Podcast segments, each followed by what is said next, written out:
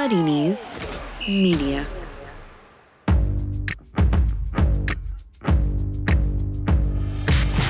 Totally Football Show Euro Edition. Ronaldo in his knickers, it must be another win for the old lady in Turin. As Juve get their number nine dream, we salute the Signora and ask who's going to stop her next time. Plus, there's return of the Pippo, our nomination for biggest VAR nightmare ever, and more smashing cup action than when Zenit picked their trophy up with French Coupe news and Mbappe blues. It's the Totally Football Show in association with Paddy Power.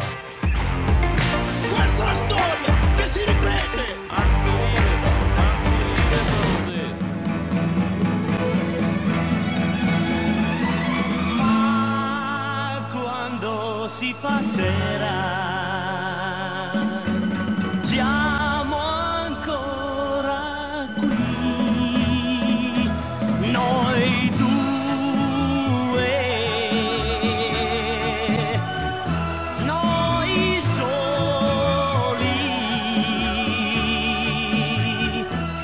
Yes, in the words of Gianni Morandi, siamo ancora qui, noi due, noi soli. James Horncastle, lovely to see you. Sono qui. Yeah, excellent. Bundesliga's done, Liga's done. Ligue 1 didn't even bother coming back. Just Serie A remains, and that's why James and I will be having a chat. Although Jules will be along in a bit to tell us all about his holidays and Friday's Cup drama and how Kylian Mbappe's feeling. For everyone else, uh, we've got some solid gold content uh, for you, haven't we, uh, James? Solid gold. In fact, yes, we do. What is that? I'll tell you, there's ooh, the return of Pippo Inzaghi, and uh, as I mentioned, Juve winning their ninth straight title, and uh, who's going to stop them winning 10 straight titles next season and why? Because that's going to happen. Hmm?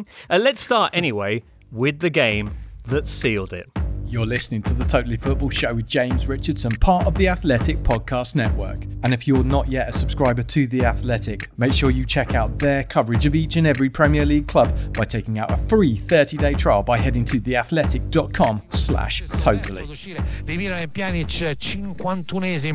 Uscire di Milan Pjanic 51esimo che inizia il tiro alla rete della Juventus che passa in vantaggio esattamente al minuto 52 nel corso del primo tempo indovinate chi? Cristiano Ronaldo Yes, indeed, Juve with an actual victory, only their second since the restart, beating Sampdoria 2 0. All right, James Horncastle.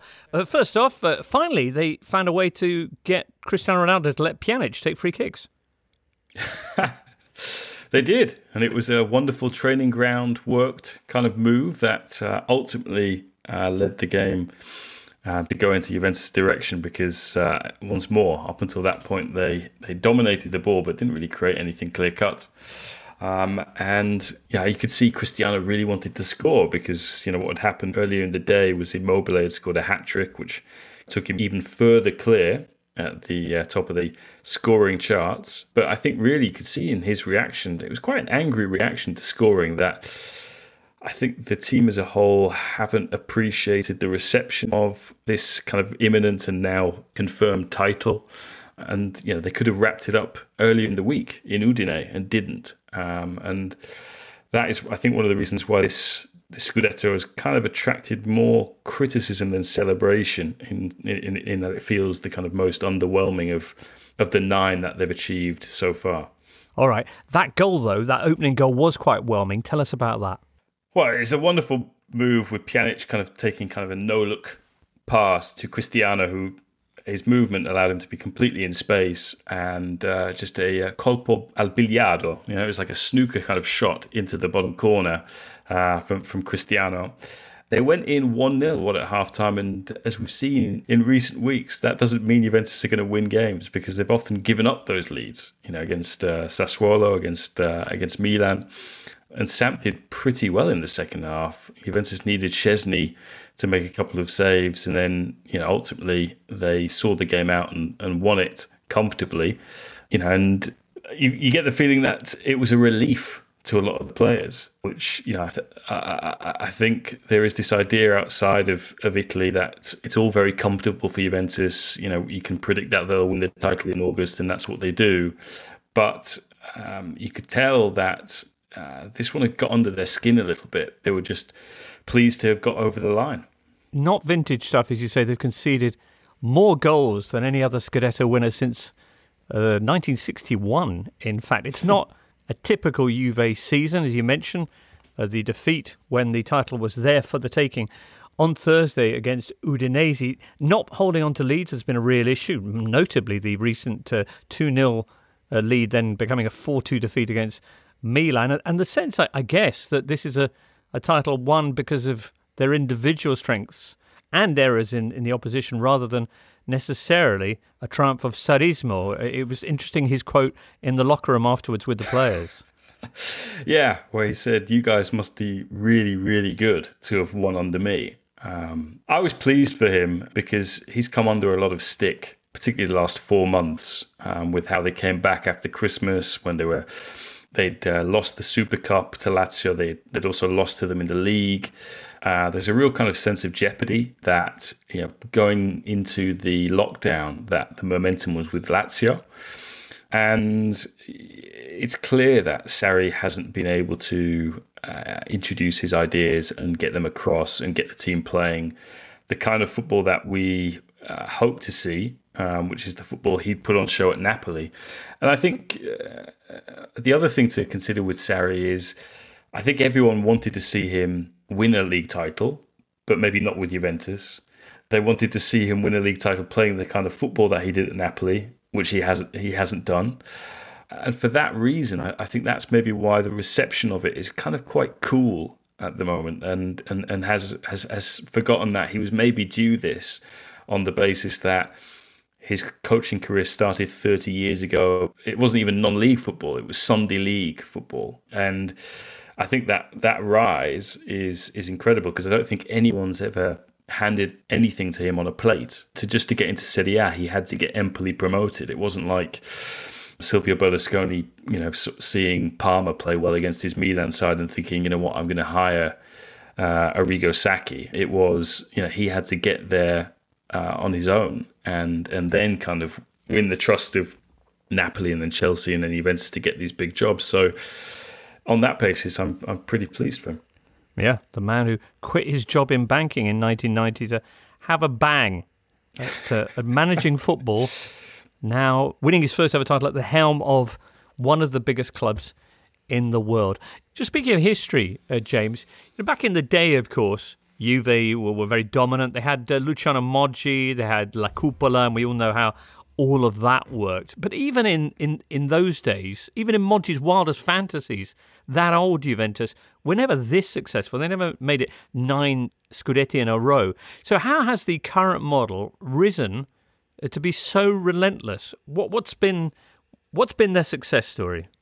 So, I think you have to give credit to Andrea Agnelli, who hasn't been there all the time. You know, he basically was elected president in 2010 and you know what he inherited was a club that, as you mentioned, had been relegated in the Calciopoli scandal.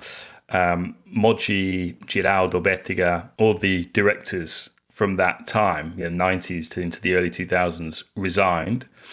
And a new board was put in place, which wasn't successful. Okay, they got the the club back into Serie A uh, from the second division, and they had a couple of years under Claudio Ranieri where they were at least in the top four. And then they tried to go big, signing what Diego. Cobolli Gigli was the president. You had uh, Jean Claude Blanc, chief executive, who's now at Paris Saint Germain, and Alessio Secco was the sporting director. And it was a disaster. They finished seventh. Agnelli comes back. They recapitalized the club with the backing of, of Exor, which is the holding company which the Agnelli family has a stake in. But they don't spend big by any means because after Calciopoli, their revenues have kind of contracted. They're not in the Champions League in what four of the five years that they come back, I think, from uh, from the second division. Uh, their stars have left, and a lot of their kind of existing sponsors and commercial partners had basically renegotiated their existing deals for smaller money. And so let's not forget that this all started out with Agnelli appointing Gigi Del Neri. and that didn't work out. They finished seventh again. And the Milan clubs at, at that time AC Milan had won the Champions League in 2007. They would win the league again in 2011 with Zlatan and all the all the all the other big names from that 2007 era. Inter had won the treble. Both of those clubs were making a hell of a lot more money than than Juventus were. They had bigger wage bills. And Conte goes to this guy whose only success had ever been in the second division, which was Antonio Conte. You know, his his only experience in Serie A had been what brief six week period at Atalanta, which was a disaster and they won the league completely against expectation by free transfers, really. And that was that was the story for the first three or four years of, of, of this rise of Juventus was them doing business on frees, and Pirlo and Pogba being the main ones. Conte bringing this kind of new innovative style of football, which made them successful, and him just being insatiable, wanting to win every single league game the BBC, which was that defence with Chiellini, Bonucci, Barzagli, and uh, and Buffon behind them, being the real cornerstone of that team. And I, I would say probably the decline of the Milan clubs at that time as well. You know, where you have Inter selling the club, Moratti sells it to Thohir, he then sells it to Suning. You've got Berlusconi, he sells it to Li Yonghong, and now they've sold it to Elliott.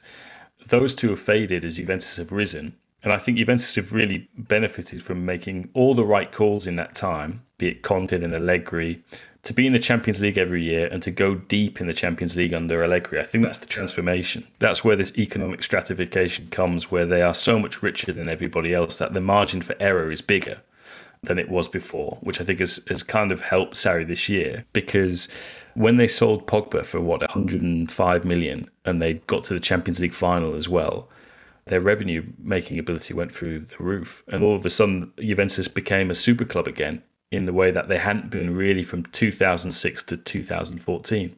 Um, so it was all so Pogba. I mean, so it kind of was. It's true that that sale for, of a mm. player they picked up for, for nothing has been an absolutely key factor. How interesting. Yeah.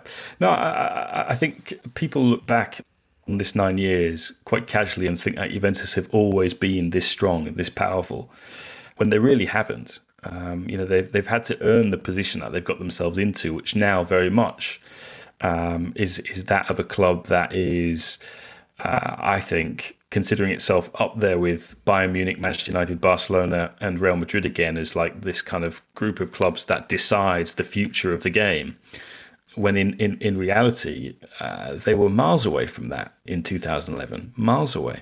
Well, the target is now Lincoln of Gibraltar's European record of 14 straight titles, and I'm not entirely joking about that. Who's going to stop him? We'll be talking about that very soon. But next up, let's bother our pal Julien Laurens on his vacances to hear about another plucky underdog story Paris Saint Germain.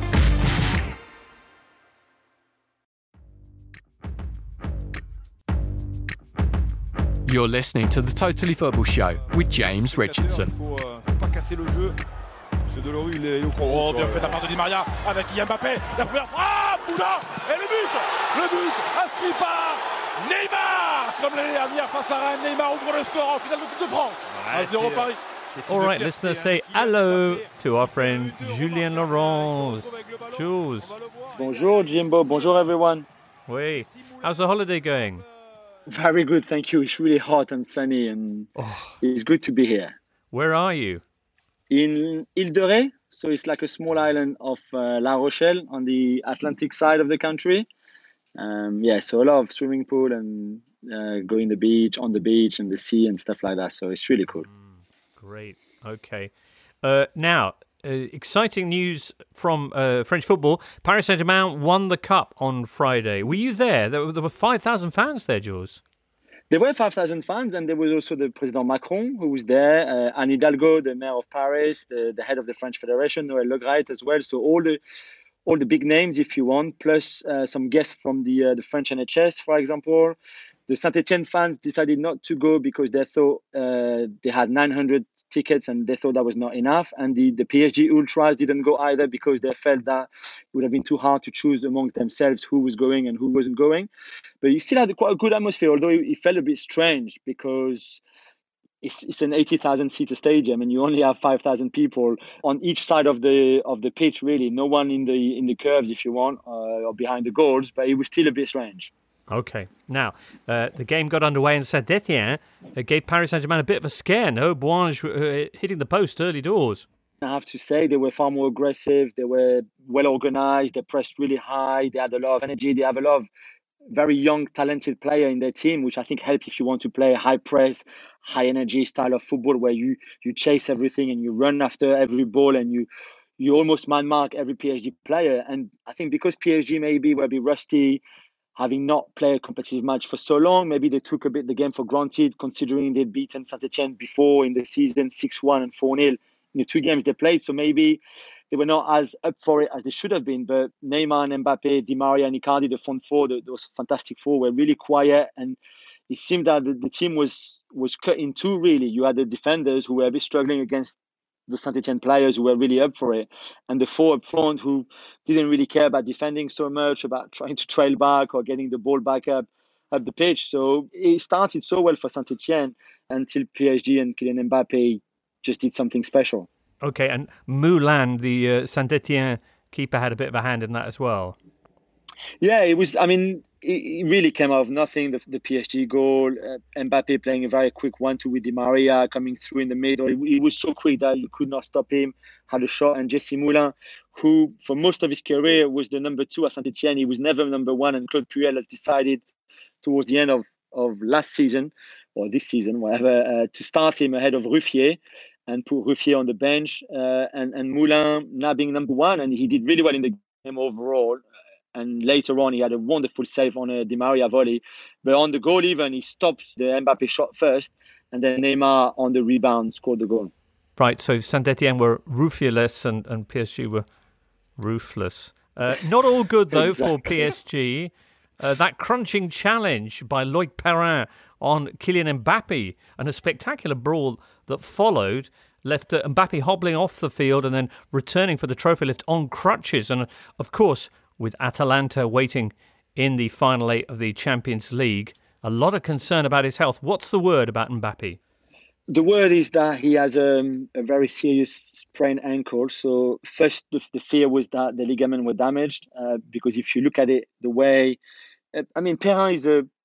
If we could just have a couple of minutes on him, he's a he's a really like really nice guy, really good player, not aggressive. He's a he's a centre back, but more by default than anything else because he's quite short and not very quick, but he reads the game so well. He's very good technically, and he's one of the greatest Saint Etienne players of all time, really. And he he played that final, but he was still considering his future, i.e., this could be his last game forever, and then he retires and start working for the club, or maybe he would play that game, and depending on how he felt after the game, maybe decided to to keep going for one more season right now I can tell you that he has decided to stop his career and probably that, that red card and, and the tackle on, on Mbappe has decided for him because he was mortified afterwards. He he just wanted to get the ball and Mbappe was just so quick on, on his turn after his first touch, after his control, that Perrin went for the ball, completely mistimed the whole challenge and got Mbappe's ankle caught in between his two legs, his two tackling legs, if you want. And he was really mortified. The brawl happened because very clearly you could see that it was a really, really, really bad tackle. And then Marquinhos and Paredes, especially Paredes being a bit of the cop for that PSG team, uh, started going in and going like, "Why did you do that?" And you could see on Mbappe reaction on the pitch how he, he looked so much in pain that you could you could sense there was something bad. And I think that's why they had a, that little fight or argy bargy. Um, first, it was a yellow card. Then the ref went to VAR on the screen, decided naturally and logically to change it to red card. And the word now is that Mbappe had uh, scans on Friday night, straight after the final, after the, the, the trophy celebration. And again on Saturday morning, he will have some more tomorrow morning, on Tuesday morning. They were very relieved that there was no ligament damage, but he's still a, a bad, bad sprained ankle. And I think it's really touch and go for him to to play that Atalanta game, or at least from the start. He might be able to to play some part of it, a bit like against Dortmund in the second leg of the last 16, where he was not fit to start and and came on late. Because if he's let's say if he's only 50% or 60%, do you take the risk of starting him and, and maybe he gets injured, or do you play the game and with a bit of luck, you might not have, you might not need him. You could be like, I don't know, let's say 2 0 up with 15 minutes to go, and then you don't need to bring him on, or you might need to bring him on, but maybe just for the last 15 minutes, which it could last even if he's only 50 or 60% fit. It's a tricky one, but there's eight, 17 days now, or 16 days, so they will go, he, he will have loads of treatment and see how the, the injury evolves.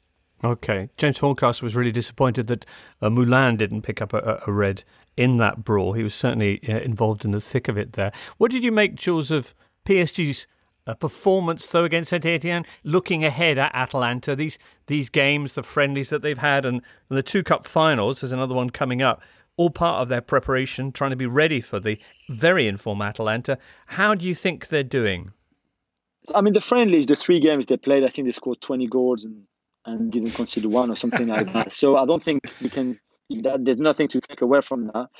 Uh, on Friday night, though, I, I, thought it was a good test because Saint Etienne, in all respect, played a bit like Atalanta in the sense that they were really, really high on the pitch. They pressed really well, really high. They did a lot of clever running, not crazy headless chicken running, but you know, like clever running, which is what Atalanta do. And PSG could not beat that press. They could not beat that press at all for the first 45 minutes. They had to play long and then didn't win that ball, didn't win the second ball either. And the, the, the Saint Etienne waves were coming back. If you can't beat Saint Etienne's press, you're not going to beat Atalanta press. So let's hope that when that game comes against Atalanta, they'll be more ready they can find more solutions to beat the press, which is a bit more movement of the ball, for example, a bit more willing to be able to you know run and, and, offer solutions to the guy who's on the ball, which was not the case at all on Friday. And again, maybe it's because they were a bit rusty, maybe they were not that bothered because eventually they knew they were going to win, and, and they did. They did win without playing well at all, but it was enough in a way.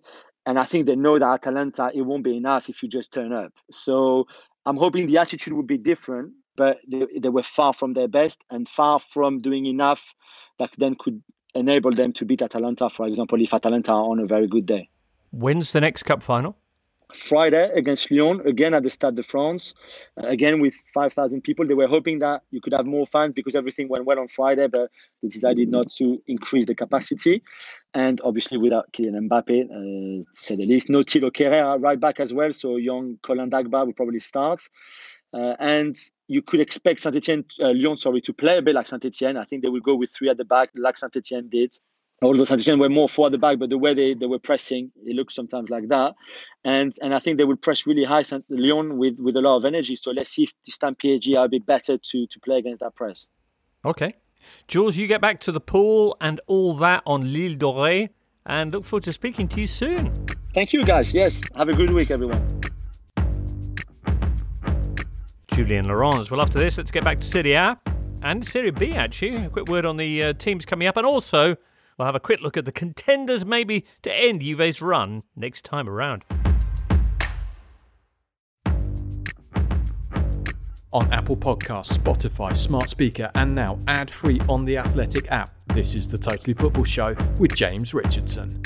Serie A more goals than ever this season. More, I think, since the restart than any other European league. Not everyone happy, though. ONCP sums it up by saying, What has happened to Serie A in the past 10, 20 years?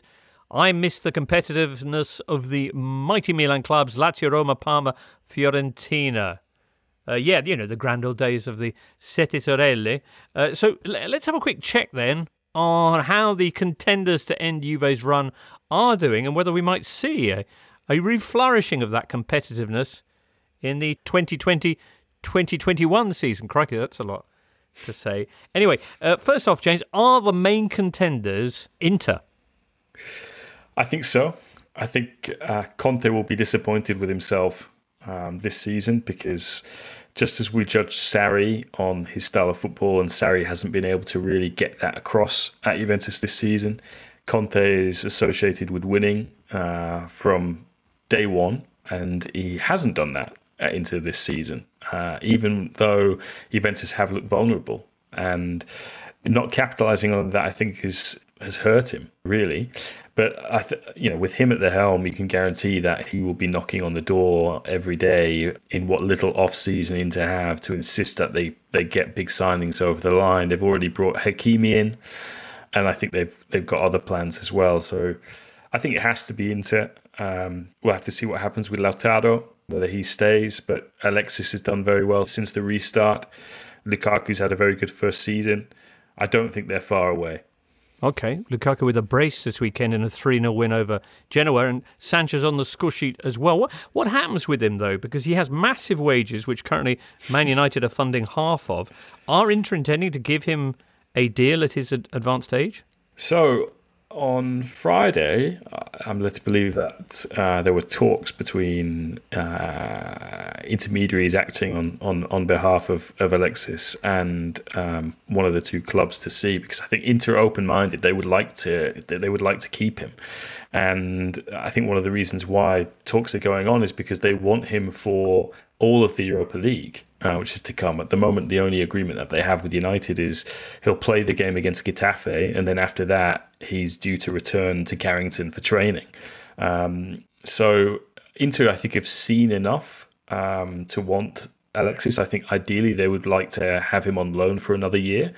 But the problem is, is that United are back in the Champions League, which means his wages, which were cut 25% when they didn't qualify for that competition last year, pop back up to being what they were when he signed, which is United or Champions League club. You get paid this, which makes it an even more expensive deal for Inter to do and, and more expensive for United to to hold on to him. So I think there'll be some kind of a compromise here. Uh, he's going to have to take a pretty big wage cut or agree to spread his wages out over a long period if he is to get a move to a club which has shown faith in him um, he's got regular game time, and he's kind of shown, certainly since the restart, that uh, there are flashes of the old Sanchez there that maybe Conte can do with him what he did to Carlos Tevez when Tevez joined uh, Juventus all those years ago.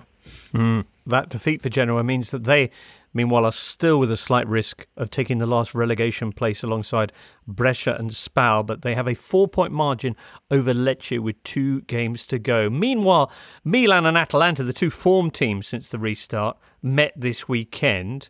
What do you reckon on those two teams' chances next time around? I think Atalanta are probably the, the team that I look at after Inter as being the one that's most likely to challenge Juventus. I think you know, over the last couple of years of Allegri's time at Juve, Juventus were not considered the best team. That was Sarri's Napoli, and uh, that hasn't really changed since Sarri became Juventus coach. Because now, when that debate happens, the best team is is is considered to be Atalanta.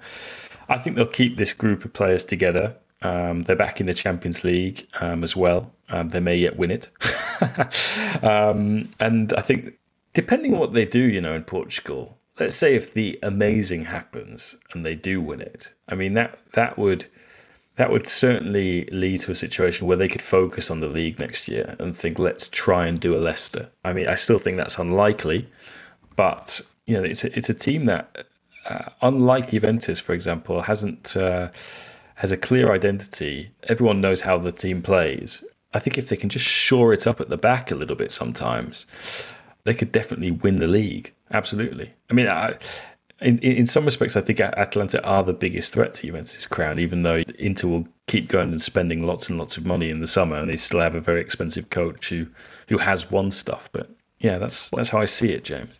They've been rotating uh, their lineup ahead of their Champions yeah. League clash with PSG, and a one-one draw for them against Milan uh, this weekend. Calhanoglu opening the scoring, Donnarumma then saving an Atalanta penalty before Zapata equalised. What what about Milan's prospects with Pioli staying on with the continuity? What realistically do you see them doing? Well, I think it's a young team which has spent the last year learning in sometimes difficult circumstances. I think they'll be better for that experience. I think, um, yeah, the team looks really well put together now. A, because of the recruitment that they did in the summer gradually coming good because so much of it was young. Every player that they signed last summer was 25 or under. And also because Pioli's basically found the system which gets the best out of all of them. So I'm curious to see how these guys grow because I think there's there's more to come from players like Leao, for example. But I still think Milan's aim next season will be to be Champions League rather than to challenge for the Scudetto. Um, yeah, I think the teams, the other teams that we're curious about, probably are Napoli. Napoli were the biggest disappointment, at least in terms of uh, a title challenge this year, because Ancelotti went into the season saying that second was no longer enough. So God knows what he thinks of seventh place. But I'm curious to see what Gattuso can do over a full season with them. And then Roma, we don't know what's going to happen there with the takeover, whether that's gonna that's gonna go ahead or not. You know, I mean, the Friedkin group did essentially ninety percent of the job of of of getting this takeover done. So I think if if if they can agree on a price at some stage, uh, which is still going to be very difficult to do given what Pallotta wants for the club. Then, yeah, there might be some kind of change there. Lazio, can they back up what they've done this season? Was it this season or never? Do you think? I, I kind of feel it was. You know, I, I feel bad for them because I think had the season remained in normal circumstances, they would have been able to keep up what they were doing. Um, but because they had to all of a sudden play every three days and suffered more injuries in the week before the season restarted than they had in the last 10 years, it kind of made things problematic for them. But they'll be in the Champions League next year, and I don't think it's a competition that they can necessarily overlook in the way that they did the Europa League this season, because I think it felt like quite a conscious decision on Lazio's part to basically do a little bit in those competitions, but if they don't get through, fine, and then we'll just focus on the league. I, I don't think they can do that in the Champions League next year. All right. Well, still to come in today's Totally Football Show. Very shortly, we'll be talking about what Napoli got up to this weekend and an extraordinary a match with Sassuolo, in which the VAR booth was busier than ever. We'll also be saluting Simone Inzaghi's brother Pippo, who returns to Serie A, and the other side coming up with his Benevento.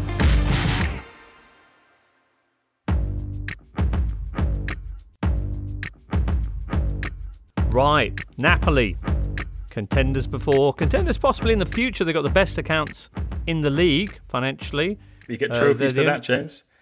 No, but they are able to go out and sign players like Victor Osimhen, and they are having a storming into this campaign. They faced in-form Sassuolo this weekend in what was a remarkable encounter. Uh, Napoli scored first, eight minutes in. Uh, Hysaj with his first for the club. Then Djuricic equalises for the Nero Verdi. Oh, uh, but it's called back for VAR. Okay, then again, four minutes later he scores. Uh, but it's called back for offside from VAR. No problem. Ciccio Caputo puts one into the net two minutes into the second half. Nope, it's called back again for offside by VAR. But then the goal talisman Domenico Berardi puts it in and this time it's called back for offside by VAR. Instead, Allan makes it 2 0 for Napoli in stoppage time. I'm my word. What are they saying in Sassuolo about VAR?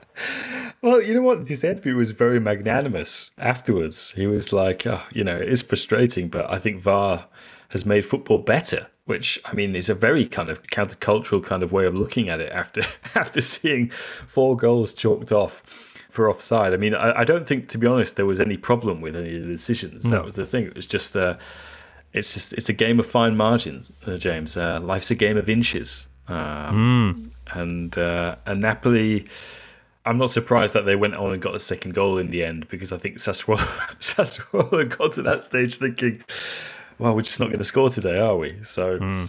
Well, um, from a game of inches to a game of ink.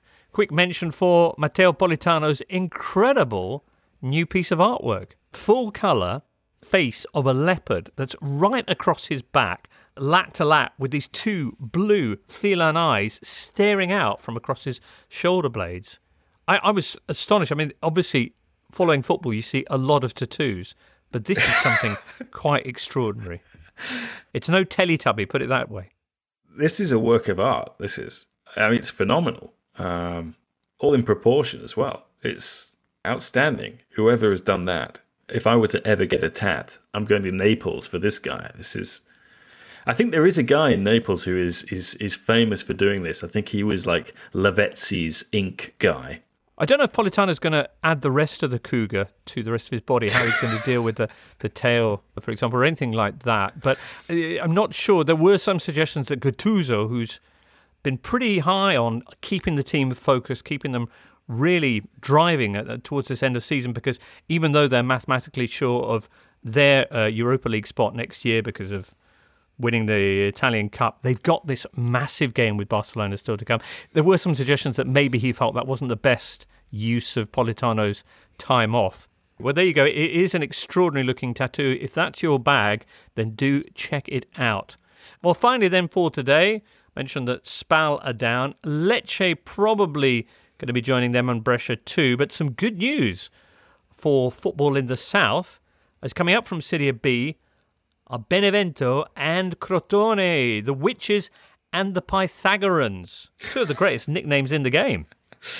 Yeah, no, exactly. I mean, Benevento, coached by uh, Super Pippo, um, have completely dominated this league in a way that I don't think it's been dominated ever before because they they were promoted with, I'm exaggerating, but it felt like 10 games to spare. They had like a 25 point lead at one stage um, and kind of making kind of all kinds of weird moves in the transfer market. They're, they're looking at getting Gervinho on a three year deal. They, they thought they had Loic Remy and then Loic Remy had a medical and didn't pass it. Uh, remember when they were last in Serie in January? They signed Sandro and Bacary Sagna. That was that. That's kind of again what they're doing this time. Last time they set that record for the worst start to a season for any team in any of Europe's top five leagues ever. They lost their first 14 games and they ended their, their streak by beating Milan with a headed goal by their goalkeeper. yes. Yeah, which was uh, extraordinary. That was Gattuso's first game in charge of. of Sorry, uh, they didn't beat them, but it was a 2 2 draw, but it was a moral victory. Yeah, and I would say that that is one of the great goals to watch with uh, Titanic commentary. That's. Uh, that remains the I think peak of that genre. And then yeah, Crotone back as well after a couple of years. Similarly, they, the Pitagorici, uh, and you can explain their nickname in a second, were, were great fun last time as well. Yeah, they were under well, they had the Great Escape, the greatest of great escapes under Davide Nicola, who then um, said, well, he promised that he would cycle all the way from Crotone to his home in Turin if they if they survive, which I mean is a, a Giro d'Italia that is from from one end to the other, and they were so far gone in January that no one would sign for them as well. That was the thing, and they stayed up. So yeah, magnificent to see uh, them back as well. I think they've got a a Brit is a teenager. He's called Zach Ruggiero, who's um, who's this kind of really blonde, I think number ten, um, who I think is one of his parents is English, one of his parents is Italian. He's made a couple of appearances for them this season. So yeah, uh, good to see more representation from the south. Also, Maxi Lopez has been playing up front for them. One goal in 14 games. It's just a shame Icardi's no longer in the league because we'd had a, another wonder derby, um, and you know we've been deprived that. It's a shame. I'm sure there'll be other things to wonder about uh, in the new campaign. Pitagorici, of course, because uh, that whole area of, of uh, well, it's southern Italy essentially was was largely part of ancient Greece's kind of diaspora. Um, Naples is is Naples because Neapolis and and you know pretty much all those. Uh, but anyway, Pythagoras' town was Crotone. That's where he did all his you know he worked his angles. Superb. Well, lots to look forward to then when the next campaign rolls around. When is the Serie A start date? Have they settled on that, that yet? No, but I think it will fall in line with um, the other ones around the continent. So I think September 12th is being talked about. But you know what Serie A is like, James. We'll find out maybe five days before the start of the season, and the clubs mm. will as well. So Gotta love that improvisational style. Uh, great. Well, that brings us to the end of today's uh, Totally Football Show. Thanks for being with us, listener. Thanks to Jules for taking a break from Les Vacances. And uh, James, uh, for you for being with us, and producer Charlie. We'll be rounding up uh, the final day of the Serie A season post next Sunday, so do join us for that. Uh, for now, though, from all of us here, it's goodbye. You've been listening to the Totally Football Show, a Muddy Knees Media production. For sales and advertising, please email sales at muddykneesmedia.com. Keep up to date with everything across our Totally Football network at The Totally Show on Twitter, and make sure you check out our brand new website too, thetotallyfootballshow.com. Muddy Knees Media.